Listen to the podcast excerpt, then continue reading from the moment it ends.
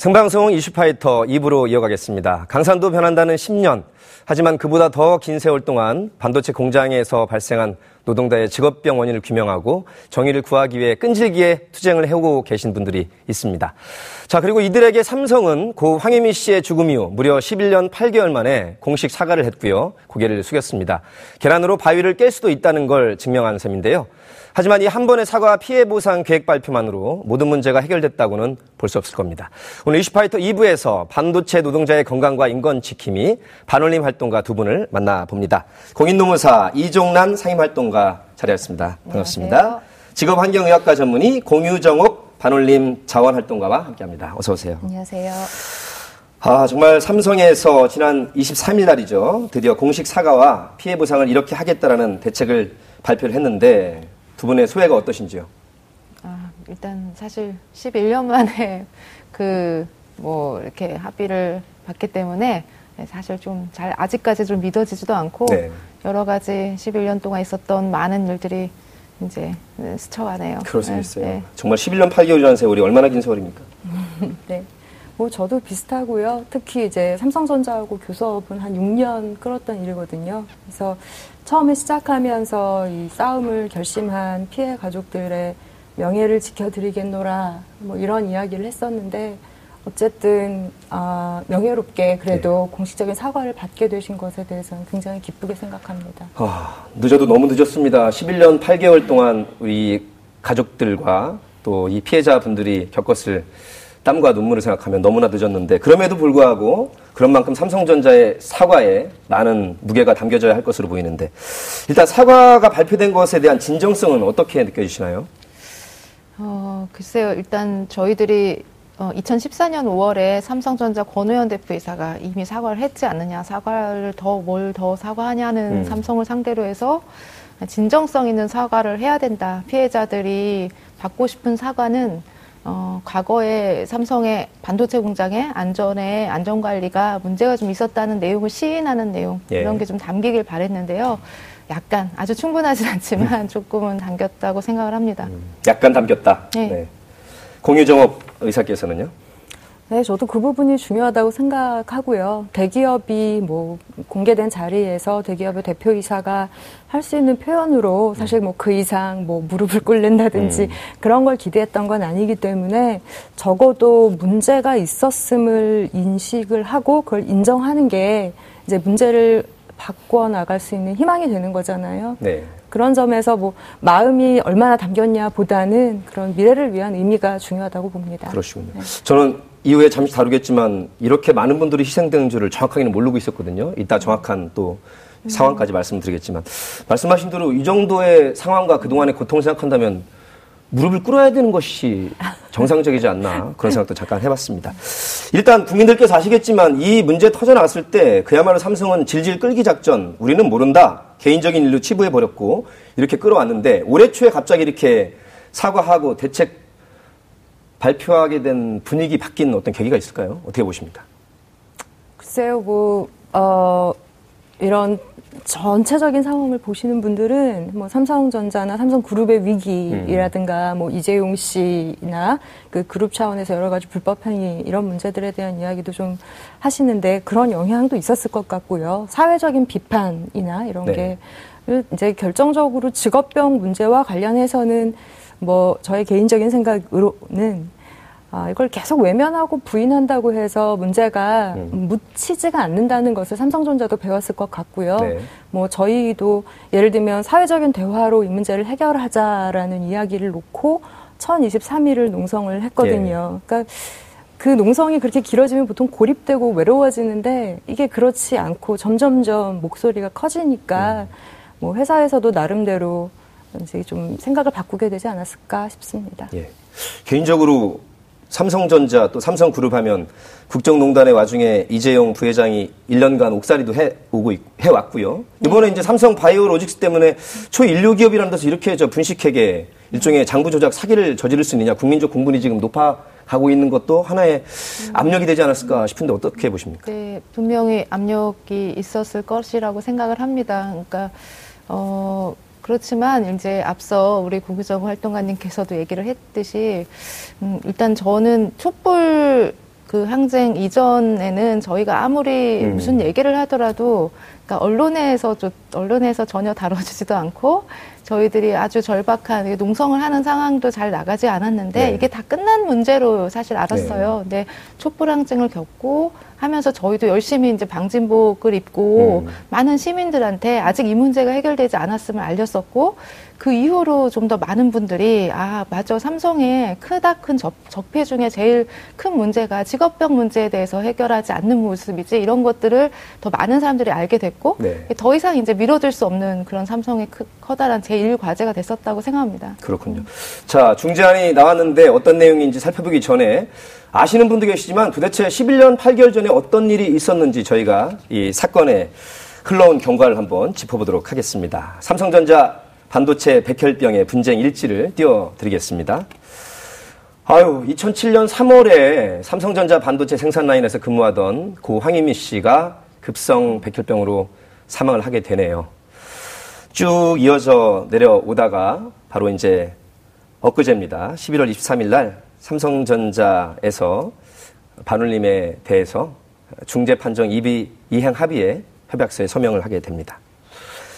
반올림이라고 우리 저 약칭으로 많이들 알고 계세요. 보니까 이제 반도체 노동자의 건강과 인권, 인권 지킴이라는 이 모임을 만드신 건데 처음에 어떻게 만들게 되셨어요? 처음에 저희들이 아 이 대책이 처음에는 삼성 백혈병 대책이었는데요.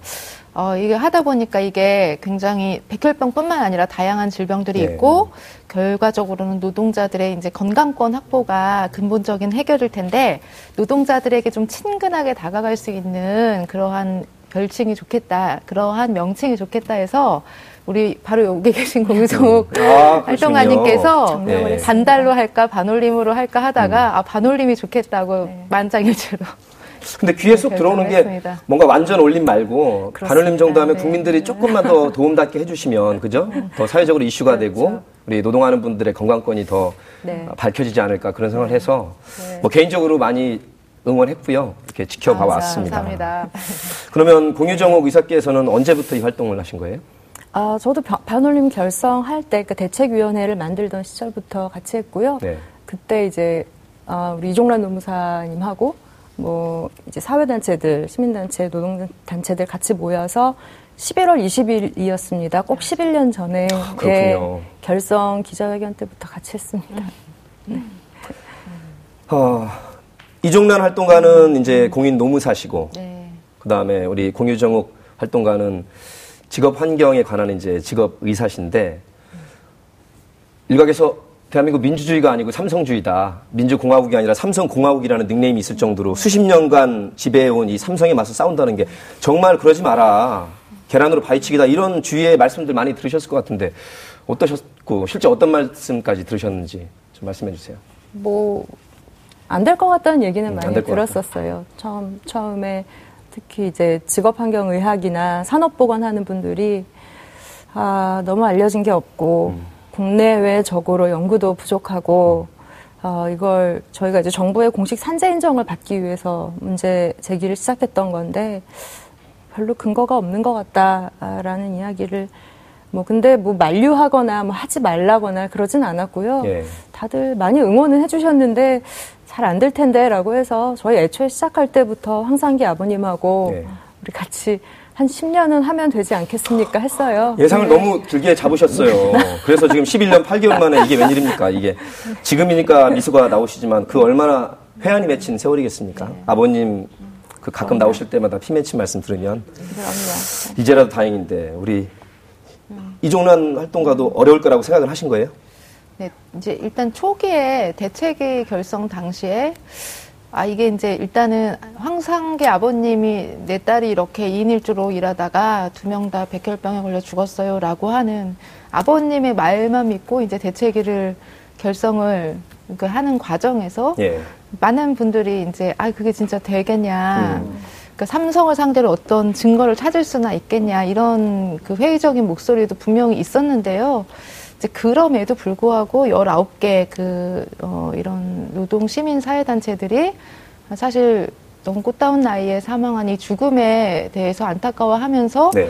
그래도 한 걸음이라도 내딛는 것이 노동자들을 위해서 좋은 일이 음. 있겠구나라는 아, 생각을 가지고 하셨군요. 처음에 시작을 했던 것 같아요. 저희가 뭐 흔히 벽에 부딪히거나 어려울 때 그래도 뭐라도 하자. 네. 그 한 걸음이라도 내디자라는 예, 한 걸음이 생각으로 중요했었던 이렇게 것 10년 동안. 오셨군요. 네. 어, 직업 환경 의사시니까 우리 공유정욱 의사께서 반도체 노동자들의 백혈병이 직업으로 일하는 것이다. 산업재해일 수 있겠다라는 근거, 음. 판단을 어디서 하셨어요? 어, 가장 처음에는 사실 판단할 만한 어떤 근거가 대단히 빈약했어요. 예. 그런데 어, 유미 씨가 생전에 남긴 아버님께 남긴 이야기를 종합해 보면 어, 이름 모를 다양한 화학 물질을 직접 취급을 했었고 예. 냄새도 났었고 아, 뭐 그런 이야기를 처음에 해서 어떤 발암 물질에 대한 노출이 있을 수는 있겠다. 음. 그런데 그게 한 명의 이야기를 가지고 이야기하기는 참 어렵잖아요. 네. 근데 이제 두 번째로 확인하게 된 것은 같은 작업을 하던 혹은 비슷한 공간에서 일했던 분들이 음. 동일 질병이 여러 분 계셨다는 네. 점.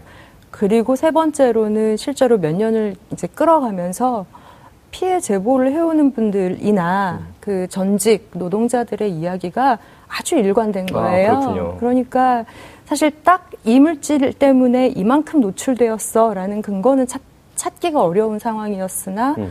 어, 전국 방방곡곡에서 서로 다른 시기에 근무했던 서로 다른 사람들이 비슷한 환경을 증언을 하니까 네. 어, 어떤 일종의 심증 같은 것들이 경험적으로 축적이 된 거고요. 예. 뭐 지금은 그래서 뭐 수백 명의 제보를 종합을 해서 이젠 저만이 아니라 굉장히 많은 분들이 어, 인과관계가 있을 것이다라는 걸 인정하고 계십니다. 예. 11년 8개월 만에 일단의 사과와 피해 대책 이렇게 보상하겠다는 중재안이 나왔는데 그 전에 아까 상상하기도 어렵습니다. 노숙을 1023일 동안 한다는 게 굉장히 어려움도 있었겠지만 황상기 대표님 말씀으로는 가슴 아팠던 일 중에 하나가 이 노숙을 하는 와중에 일부 시민들께서 욕을 하는 분도 있었다고 하는데 이때 마음이 어땠을까요? 답답하고 왜. 번은 뭐. 사실 조금 진짜 어 우리 고 김기철님이라고 삼성 기흥 화성 공장에서 반도체 생산 라인에서 일하다가 죽은 협력업체 노동자분의 장례식을 치르고 예. 네, 투병 중에 돌아가신 게 사실 너무 마음이 아픈 상황에 그 장례식을 치르고 농성장에 왔는데 그날 하필 태극기 부대 그분들이 와서 음. 정말 아주 말도 못하는 욕설, 그러니까 입에 담을 수 없는 심한 욕설들을 하니까 진짜 어, 너무 서럽더라고요. 예. 어떻게 그렇게까지 심하게 얘기를 할수 있냐. 예. 아, 근데 이제 그래도 이겨내야죠. 그분들이 대한민국 국민들의 대표성을 가진 분들이라고 생각한 적은 없고, 음. 네, 많은 분들이 사실 응원을 해줬거든요. 저희 농성에 그런 일부의 뭐 시민들의 그런 것도 있었지만 대체로는 진짜 간식거리 하나 떨어지지 않도록 네. 계속해서 진짜 많은 지지를 받고 농성을 했습니다. 사실 우리나라 저 일부 국민들께서는 그래도 재벌이 있어서 우리나라가 이만큼 살지 않느냐 조금 문제는 있지만 덮어둬라 이런 인식이 강했기 때문에 이렇게까지 끌고 온 것 같습니다. 지난 촛불 전국으로 인해서 많이 인식이 바뀌긴 했지만 자 우리 공유정의 활동가께서 결국 삼성의 사과 대책이 일단 나온 이 중재안 내용 설명을 한번 해주실까요? 저희가 컴퓨터 그래픽으로 올려드리겠습니다. 아, 예. 삼성전자 반도체 백혈병 분쟁의 최종 중재안의 요지입니다. 보상 대상이 어떻게 될까요? 네, 보상 대상은 어, 1984년에 처음으로 반도체 라인이 만들어진 이후부터 지금 어, 그리고 이후까지 어, 1년 이상 일했던 분들, 어, 정직원만이 아니라 사내협력업체 직원들이면 이제 보상 대상이 해당이 되고요. 협력업체까지 들어갔다는 게 굉장히 의미가 있군요. 사내협력업체이고 안타깝게도 사외업체는 네. 아, 좀 사외는 안 들어가. 있습니까? 네네. 예. 그리고 이제 보상 질병들은 좀 리스트가 되어 있어서 암이나 희귀 질환 그리고 생식 질환, 자녀의 질환까지 해서 어, 리스트가 좀 되어 있고요. 어, 각 질환군에 따라서 조금 다른 방식으로 보상액을 산정하게 되는데요. 예. 중요한 거는 이제 이분들이 무슨 물질에 얼마나 노출됐느냐 이런 건 따지지 않고 음. 어, 최소한 요 요건을 충족을 하면은 보상을 받을 수 있다는 게 굉장히 중요합니다. 예, 지금 화면으로 보니까 백혈병 등 40여 종의 질환 및 심지어 저 유산까지 들어가 있고요. 자, 근데 보상액을 보면 그동안의 그 고통과 아픔에 발병자당 최대 1억 5천만 원, 최대라는 게 이제 여기까지 보상을 해주겠다는 얘기고 2028년까지 보상한다는 일단의 중재안인데 어떻게 보십니까? 이종란 활동가께서 충분성에 대해서. 음, 사실 솔직히 말해서 뭐 황상기 아버님이 그 합의식 때 말씀하신 것처럼 그 어떤 보상으로도 그 어떤 사과로도 이런 게 다 충분하진 않아요. 그리고 삼성전자가 사실 벌어들이는 막대한 수입에 대해서 아, 진짜 뭐 징벌적인 손해배상을 그런 적용시키는 보상이어야 되지 않겠냐. 음. 이제 이런 식의 어, 목소리도 많은데 그런 방식으로 본다면 당연히 충분하지 않아요. 그런데 이제 이 지금 조정위원회에서 이 보상안을 짜는 과정에서 그 전문가들 자문을 많이 받고 네. 또 타사 SK나 LG 등을 이제 고려를 해서 음, 예. 짰다고 하는데 우리나라 산재 보상 보험법에서 정하는 그런 보상 액수보다는 좀 하향했다고 하는 것입니다. 왜냐하면 음. 산재라고 하는 그 제도 자체를 형해화하는 수준으로 한다고 하면 이제 그런 골간이 좀 흔들린다 싶어서 기업 보상의 수준을 좀 낮췄다고 대신에 보상 대상 질환의 폭을 좀 넓히는 방향으로 저희가 항상 강조했던 거는 배제되는 분들이 없게 네. 해야 된다는 얘기였는데 어, 보상 대상 질환은 이제 폭 넓힌 것이 또 좀 다른 면입니다. 그렇군요. 음. 지금 말씀 들어보니까 삼성만을 생각할 게 아니라 다른 또 예, 그룹이나 회사와 관련된 동조업, 산재자들도 있고 네, 네. 또 현행법상의 한계도 그렇죠. 있기 때문에 네. 다 얻을 수는 없지만 뭐 글쎄 어떻게 표현해야 될까요? 절반 이상은 그래도 네, 미흡하지만 그래도 저희들이 이게 싸워서 만들어낸 것이고 네. 삼성이 단 한 발자국도 양보하지 않으려는 상황에서 만들어진 것이기 때문에 소중하다고 생각합니다. 네. 그 황유미 씨의 부친이신 황상기 대표께서도 말씀하신 사안인데 보상 범위에 포함되지 못한 분들이 계시다고요? 예. 잠깐 말씀해 주신. 아까 말씀드린 사회협력업체분들이 포함되지 못한 부분이 사실 가장 안타까운 일인데요. 이게 이제 좀 사회 전체적으로 문제가 해결이 반드시 돼야 하는 것이 반도체나 이 디스플레이 쪽에서 사외협력 업체 분들이 포함되지 못한 가장 결정적인 이유가 네.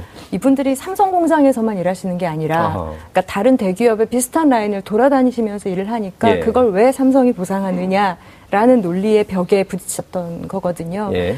근데 사, 실은 그래서 이렇게 기업 내부의 보상 시스템으로 문제를 풀려고만 하면 지금 같이 이 노동 전체가 비정규직화되고 다양하게 옮겨 다니는 일들이 많은 시대에서는 사실은 굉장히 그 의미가 협소할 수밖에 없어요. 네. 사실 이번 중재안에 포함되지 못한 그 부분은 사회적으로 꼭 풀어야 되는 문제이고 두 번째로는 질환군을 대폭 넓히기는 하였으나 네. 여전히 포함이 안 되는 질병들이 일부 있습니다. 너무 드물어서 그래서 사실 그런 부분을 어떻게 해결할 수 있을지는 저희도 좀 갑갑하기는 한데 굉장히 중요한 그 어, 핵심은 이제 피해자들, 저희도 미처 몰랐던 피해자들이 나서 주시는 것이죠. 사실 이거 이렇게 더 많다. 네. 네 희귀 질환이지만 나도 있어요라고 말씀을 해주시면 아마도 어, 보상의 문이 조금 더 넓어질 네. 수 있지 않을까 싶습니다.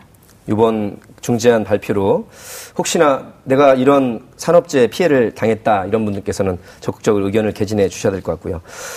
아유 깜짝 놀랐습니다. 현재까지 반올림에서 파악한 피해자분들, 심지어 사망자분들 너무 많더라고요. 네. 안타까운 거는 또 젊은 분들이 많아요. 네. 네. 그 저희 반올림에 제보된 피해자들만 이제 집계를 한 것이기 때문에 실제 피해 규모는 훨씬 더 많을 텐데 최소한의 제보를 통해서 파악한 숫자로는 삼성전자 반도체 LCD 공장에서 뭐 작년 이제 10월 기준으로 어, 전체 한 240명 정도 반도 삼성 전자반도체 LCD지만 예. 또 삼성의 또 계열사 삼성 전기, 삼성 SDI 등 피해자를 포함하면 삼성에서만 한 320, 350 요 사이입니다. 근데 또 중요한 거는 최근에 2000 그러니까 최근에 11월 초에 중재 판정 발표 이후에 어, 또 한 100명 넘게 어. 어. 지금 뭐 100명에서 한 120, 30 이런 분들이 제보가 또 신규 제보가 또 나오고 있어서 사실 저희들이 생각한 것보다 피해자 규모는 훨씬 더 클 거라고 생각합니다. 지금 화면에 나온 것만 봐도 정말 너무 놀랄 정도인데요. 자, 우리나라 뭐 정보통신 강국이고 반도체 강국이라고 하는데 이 와중에 일하는 분들이 이렇게 많은 희생을 당했습니다. 이런 걸 잘 해결하라고 사실 노동부가 있고 근로복지공단이 있는데 그동안 직무유기하고 수습한 건 아니냐라는 정말로 그동안의 정황상의 증거 내지는 이렇게 흘러왔던 것 같습니다. 어떻게 보십니까? 그렇죠. 뭐, 어, 대단히 죄송한 이야기이지만, 어, 그분들의 노력이 조금 더, 어, 적절한 시기에 적절한 방식으로 되었다면은 어, 이런 방식으로 문제가 풀리진 않았을 것 음. 같아요. 그러니까 가장 대표적으로 산재보험 제도라는 게 있어서 일과 관련해서 나흘 이상 치료가 필요한 분들에게 보상을 해주는 제도가 있거든요. 예. 근데 이게 무슨 아 정말 하늘의 별 따기처럼 특히 암이라든가 희귀 질환의 경우는 어, 인정받기가 대단히 어려웠는데 네. 그 문턱을 낮추는 게 아직까지도 안 되고 있고요. 음. 예. 그러니까 뭔가 일관되게 어, 전체 사회 구성원을 위한 제도를 좀 운영을 해야 하는데 법은 만들어 놓고 제도를 운영을 안 하다 보니까 예. 어떤 일이 있었냐 하면 근로복지공단이 산재 보상하지 않겠다라고 거부해서 음. 예컨대 황윤미 씨가 거부를 당했어요. 그래서 행정소송을 갔어요. 그래서 행정법원이 어 근로복지공단 잘못했네. 이건 산재로 인정해라라고 판결했거든요. 그런데 근로복지공단이 항소했죠. 예. 그래서 결과적으로 7년 넘게 걸려서 산재 인정을 받으셨거든요. 예. 그런 문제들을 저희가 이 싸움을 통해서 확인하면서 어, 법원이 인정했다는 얘기는 뭐냐 하면 지금 법 가지고도 이거 산재 인정할 수 있다는 얘기거든요. 음. 근데 이제 그것의 운영 주체인 근로복지공단 그리고 거기에 대해서 관리를 하는 이제 고용노동부가 음. 그만큼 자신들의 책임을 좀 게을리 했던 거죠. 저, 김 PD님, 이것 좀 한번 우리 공유정욱 의사께서 말씀하신 부분이 미리 얘기가 나왔기 때문에 서울행정법원의 진창수 부장판사의 이 판결이 그렇군요.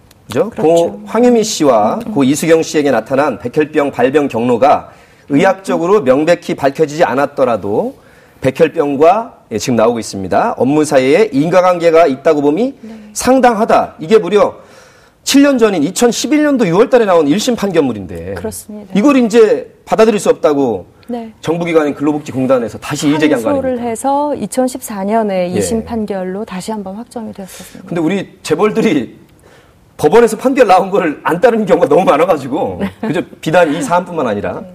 참 이렇게 저 기업들이 사법부 알기를 중요한 건 예. 이건 삼성전자가 아니라 피고가 근로복지공단이었어요. 예, 그리고 음. 예, 근데 그 근로복지공단이 보조 참가인으로 삼성전자와 함께 소송에 임하여서 아. 황유미 씨와 유족 다른 피해 가족들을 상대로 싸운 거죠. 예. 그러니까 사실은 어, 이제 정말 지금이야 와서야 웃으면서 이야기할 수 있지만 그때는 어, 재판정에 갈 때마다 어, 뭐라 그럴까요? 정말 원... 정부 기관하고도 싸우고 삼성과도 그러니까 싸우고. 근로복지공단이 피고인데 피고는 음. 가만히 있고 피고 측 보조 참가인인 삼성전자의 변호사들이 와서 음. 황유미에게 산재 보상을 절대 해주면 안 되는 이유 하나 둘 셋 이렇게 이야기를 하고 있는데 그걸 보면서 어 사회보장제도, 사회보험제도 인 산재보험제도를 이렇게 한 기업이 농락해도 되는 건가? 그리고 이 한 사람 한 사람의 그 자기 전 직원에게 산재보험을 주면 안 된다는 그 주장을 하기 위해서 이 기업이 이렇게 돈을 쓰는 게 말이 되는가 그런 생각을 참 많이 했었죠. 예. 네. 저희 언론에서도 아젠다로 잡고 혹은 이슈 제기를 했어야 되는데 당시에 이 반올림의 활동이라든가 삼성전자 반도체 문제가 딱 떠오르면 두 가지였던 것 같아요. 편파적으로 방송하거나 아니면 아예 무관심하게 다루지 않거나 그죠? 네. 그거를 굉장히 많이 겪었을 텐데 어떠셨어요? 글쎄요, 이게 11년 동안 이 방송 언론사들 정말 무수히 많이 이제 겪어보고 했는데, 어, 뭐, 처음에 일단 저희 대책이 발족할 땐 정말 아주 소수의 언론만 취재를 했었고, 예. 어, 2000, 2007년도에 그러다가 2010년까지는 거의 사실 언론에선 조용했던 것 같아요. 그러니까 소수의 몇몇 매체 빼놓고는. 근데, 어, 그 뒤로 또 이제 어, 또 언론이 사실 굉장히 공격을 할 때도 있었어요. 이제 삼성 음. 사실 삼성 찌라시처럼 굴 때도 되게 많이 있었어요. 예. 그래서 뭐 어, 특히 이제 우리 피해자 가족들 중에 일부가 좀 분열해 나갈 때도 있었는데 예, 마치 반올림이 피해자들을 내쫓을 것 마냥 어, 굉장히 사실 너무 사실 끔찍하게 그럴 때도 많이 있었고 근데 그래도 어, 또 이제 촛불 항쟁이 또 중요했다고 생각하네. 그 이후로 또 방송사들이 또 정상화도 음. 되고, 예. 또 요, 지금 TBS도 사실 저희 그, 그런 것에 영향이 있었다고 생각을 하는데요. 예. 아, 지금 이렇게 어, 최종 중재안 마련까지는 또 이러한 다시 바로 선 언론의 힘도 되게 중요했다고 생각을 합니다. 예, 전체적으로 음. 맥락을 같이 하는 것 같습니다. 네. 이것도 참 너무나 답답하고 어, 화가 나는 대목인데 삼성전자가 초기에 이 대응을 매수 관리한다 이런 컨셉으로 이 황상기 아버님께 10억을 줄 테니 입 다물어라 뭐 이런 제안이라고 할까요? 뭐 그런 것까지 있었다고요. 예, 뭐 여러 차례 어, 다른 방식으로 아버님에게 제안을 했었고, 아, 뭐 나중에는 그 모 방송사에서 그 시사 프로그램에서 실제로 촬영이 되기도 했었어요. 어, 그 정도까지. 네, 그 아버님이 거의 스토킹을 당하다시피 돈을 주겠다라는 제안을 하려고 집 앞에 진을 치고 앉아 있으니까 회사 사람이 예. 그래서 이제 도움을 청하셔가지고 뭐 방송사에서 일부러 촬영을 해서 아, 그 일을 중단시키기도 했었는데요. 뭐 복수의 피해자 가족들이 어, 서로 다른 방식으로 그런 일종의 회유, 그러니까 정부의 공식 산재 보상 신청하는 거를 중단하고 예. 어, 반올림이나 일체 시민단체와 연락을 끊고 언론에 대답하지 않는다라는 음. 뭐 그런 각서를 쓰면 돈을 주겠다 이런 얘기를 해왔다고 내지는 그런 돈을 내가 받을 수밖에 없노라 미안하다 이런 말씀을 복수의 피해자들이 해주셔서 저희도 알게 된 거죠. 예. 네. 그 자식을 그렇게 보내고 뭐 몇 억으로 그렇게 가늠하겠다고 받아들일 부모가 얼마나 있겠습니까?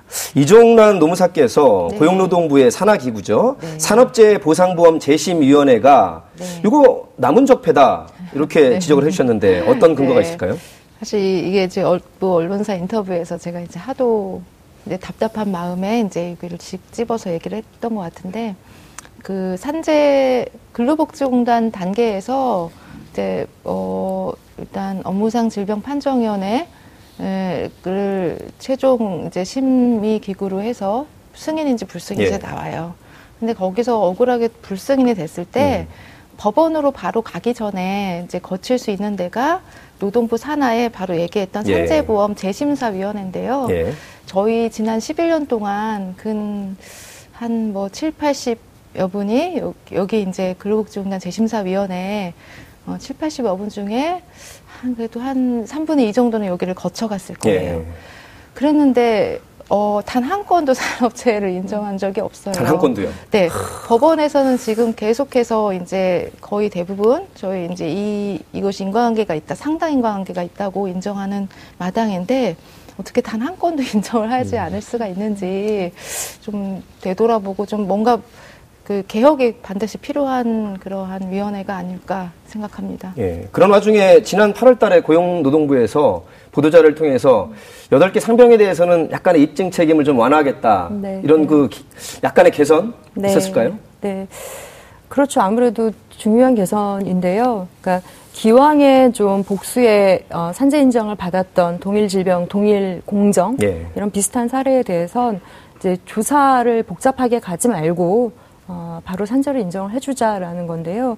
이게 언뜻 말을 들어보면은 어 뭐 그런 게 어딨어 뭐 조사는 해봐야 되는 거 아니냐라고 할 수 있지만 실제 이 역학조사 그러니까 재해의 그 상황을 조사하는데 몇 년이 걸려요. 예. 근데 이제 산재보험 제도 자체는 애초에 취지가 어느 정도만 추정이 좀 되면 이걸 인정해줘서 예. 적기에, 그러니까 피해 노동자들이 꼭 필요한 그 시기에 보상을 지급하는 것이 본래 취지인데 예. 몇 년씩 조사하느라고 낭비하는 것 자체가 제도 취지에 맞지 않는 거죠. 시간이라는 게 굉장히 중요하거든요. 그렇죠. 그래서 이번에 이제 고용노동부에서 이렇게 이제 시작을 좀 한 것은 대단히 환영할 만한 일이고 실은 반도체 디스플레이 산업의 여덟 종의 암만이 아니고요. 네.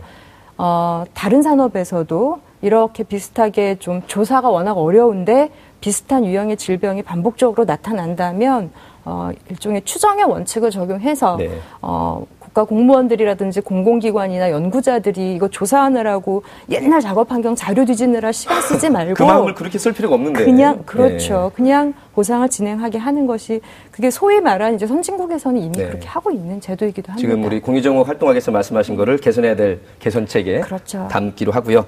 우리 이종란 활동학께서는 그래도 절반 이상은 담아내셨는데 앞으로 어떻게 활동할 계획이신지 끝으로 정리해 주시죠. 네, 일단은 지금 사실 어, 어느 정도 이제 그 피해 보상이나 그리고 그 재발 방지 대책 뭐 기금 이런 것도 마련은 됐지만 아직도 당면한 것이라고 저희들 생각하는데 체결되지 않은 좀 여러 가지 것들이 있어요. 뭐냐면 이게 아직 화학물질 정보 유해 화학물질 음. 정보들이 다 영업 비밀로 감추어져서 공개되지 않고 있거든요. 저희가 지금 삼성에 또 작업 환경 측정 결과 보고서라고 하는 문서가 있는데 이 문서마저도 전부 자신들의 영업 비밀이라고 해서 예. 소, 소송을 통해서까지도 철저하게 공개를 가로막고 있는 상황이기 때문에 어, 반도체 공장은 굉장히 많은 화학물질들이 복합적으로 계속 사용돼서 위험한데 이런 정보에 대해서 노동자와 국민이 제대로 알 수 있도록 네. 알 권리를 확보하는 것이 또 당면한 과제이기도 합니다. 네. 이제 한 발 내리는 것 같습니다. 그렇게 고생하셨는데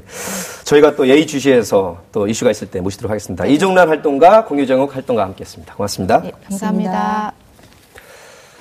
여러분께서는 지금 생방송으로 진행하는 이슈파이터와 함께하고 계십니다. 오늘 방송 좋았나요? 방송에 대한 응원 이렇게 표현해주세요. 다운로드하기, 댓글 달기, 구독하기, 하트 주기. 더 좋은 방송을 위해 응원해주세요. 다운로드하기, 댓글 달기, 구독하기, 하트 주기. 기억하셨죠?